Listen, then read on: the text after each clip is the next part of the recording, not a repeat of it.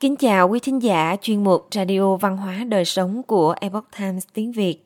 Hôm nay, chúng tôi hân hạnh gửi đến quý vị bài viết có nhan đề Làm thế nào để thoát khỏi sự thất vọng về bản thân?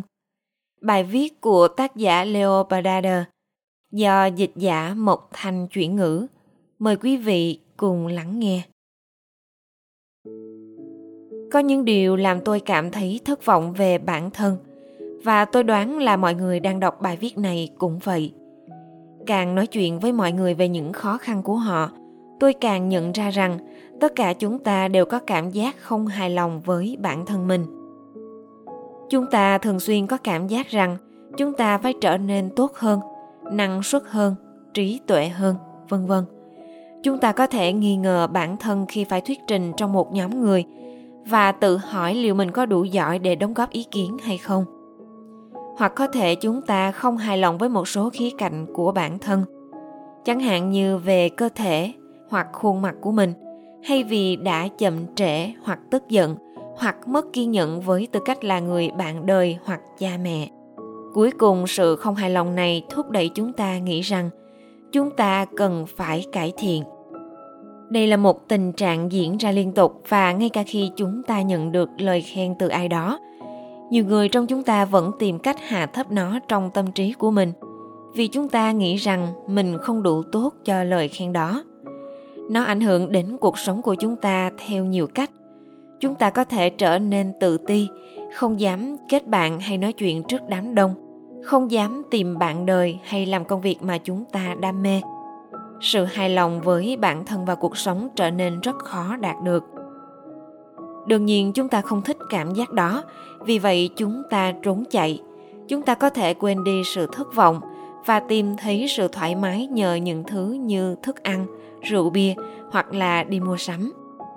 Chúng ta luôn trong tư thế phòng thủ và sẵn sàng nổi giận khi nhận những bình phẩm từ người khác. Đó chính là mấu chốt của rất nhiều vấn đề.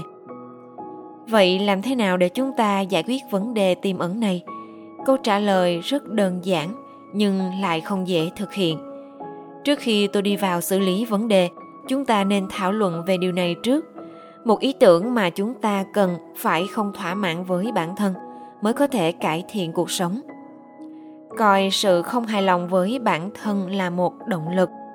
Cũng như nhiều người, tôi đã từng nghĩ rằng nếu chúng ta không hài lòng với bản thân, chúng ta sẽ có động lực để làm tốt hơn. Và nếu chúng ta đột nhiên thỏa mãn với chính mình chúng ta sẽ ngừng cố gắng. Nhưng giờ tôi không còn tin tưởng điều này nữa. Tôi đồng ý rằng chúng ta thường được thúc đẩy để cải thiện khi chúng ta không hài lòng với bản thân. Và đó không phải là điều xấu. Chúng ta hy vọng vào những điều tốt hơn. Nhưng hãy cùng tôi xem xét những điều này. Khi chúng ta có nhiều thất vọng về bản thân, thì thật khó để hạnh phúc kể cả khi mình làm điều gì đó tốt. Chúng ta vẫn không thể thật sự hài lòng vì vậy, đạt được điều gì đó tốt sẽ không còn được coi là một phần thưởng đối với chúng ta. Chúng ta cũng có thói quen chạy theo cảm giác tồi tệ này. Do đó, sự trì hoãn và sao nhãn sẽ trở thành chế độ mặc định. Mà điều này sẽ cản trở những nỗ lực của chính mình. Trên thực tế, chúng ta sẽ không bao giờ giải quyết được vấn đề mất tập trung và trì hoãn cho đến khi chúng ta có thể học cách đối phó với vấn đề không hài lòng về bản thân. Không hài lòng với bản thân có thể cản trở việc kết nối với người khác.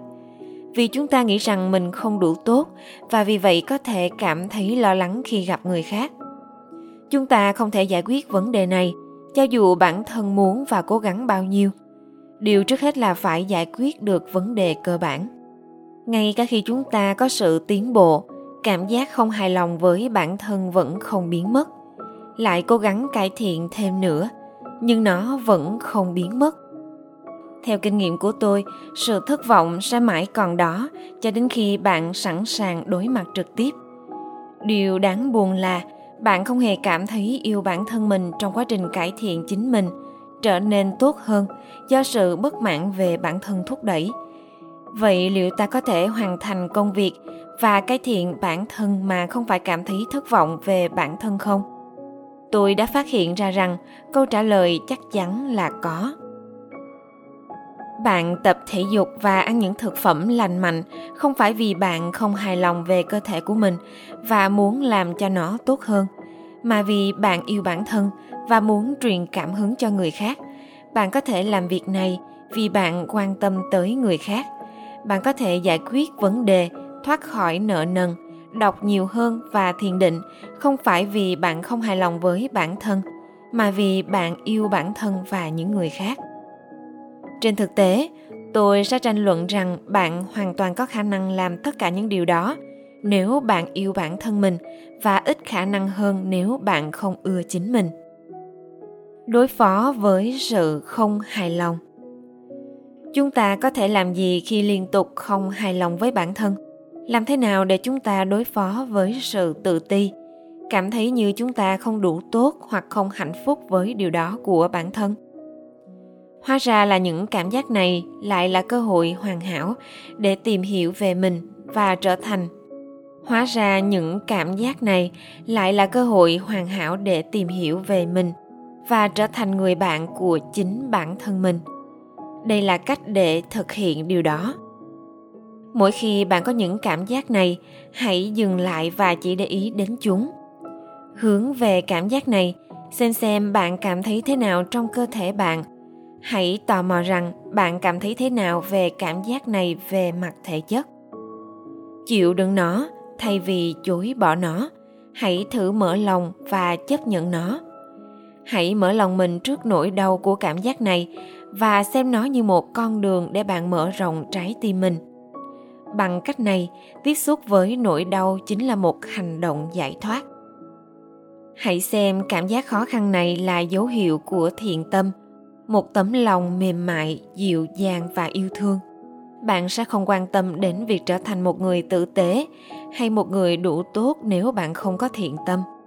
Có một lòng nhân từ căn bản bên dưới mọi khó khăn của chúng ta, và chúng ta chỉ cần lắng động lại và để ý lòng nhân từ này hãy mỉm cười với bản thân và nuôi dưỡng sự thân thiện vô điều kiện với tất cả những gì bạn thấy. Giờ đây tôi không tuyên bố rằng đây là một phương pháp dễ dàng, cũng không phải là nó sẽ giải quyết mọi khó khăn của chúng ta trong mọi lần vấp ngã. Nhưng nó có thể bắt đầu hình thành mối quan hệ tin cậy với chính bạn. Điều này có thể tạo ra sự khác biệt đáng kinh ngạc tôi khuyên bạn nên thử thực hành điều này. Mỗi khi bạn để ý thấy mình tự chỉ trích, tự ti, không hài lòng với bản thân, hoặc gay gắt với những gì bạn thấy ở bản thân. Chỉ mất một phút khi bạn đối mặt với những gì bạn cảm thấy và chịu đựng nó với tấm lòng tử tế vô điều kiện. Nếu bạn thật sự muốn tập trung vào sự thay đổi mạnh mẽ này, hãy suy ngẫm về nó mỗi ngày một lần bằng cách viết vào nhật ký cuối ngày xem lại cách bạn đã làm và những gì bạn có thể làm để ghi nhớ việc thực hành. Cuối cùng, tôi nghĩ bạn sẽ thấy rằng tình yêu là động lực mạnh mẽ hơn là nỗi bất hạnh với bản thân.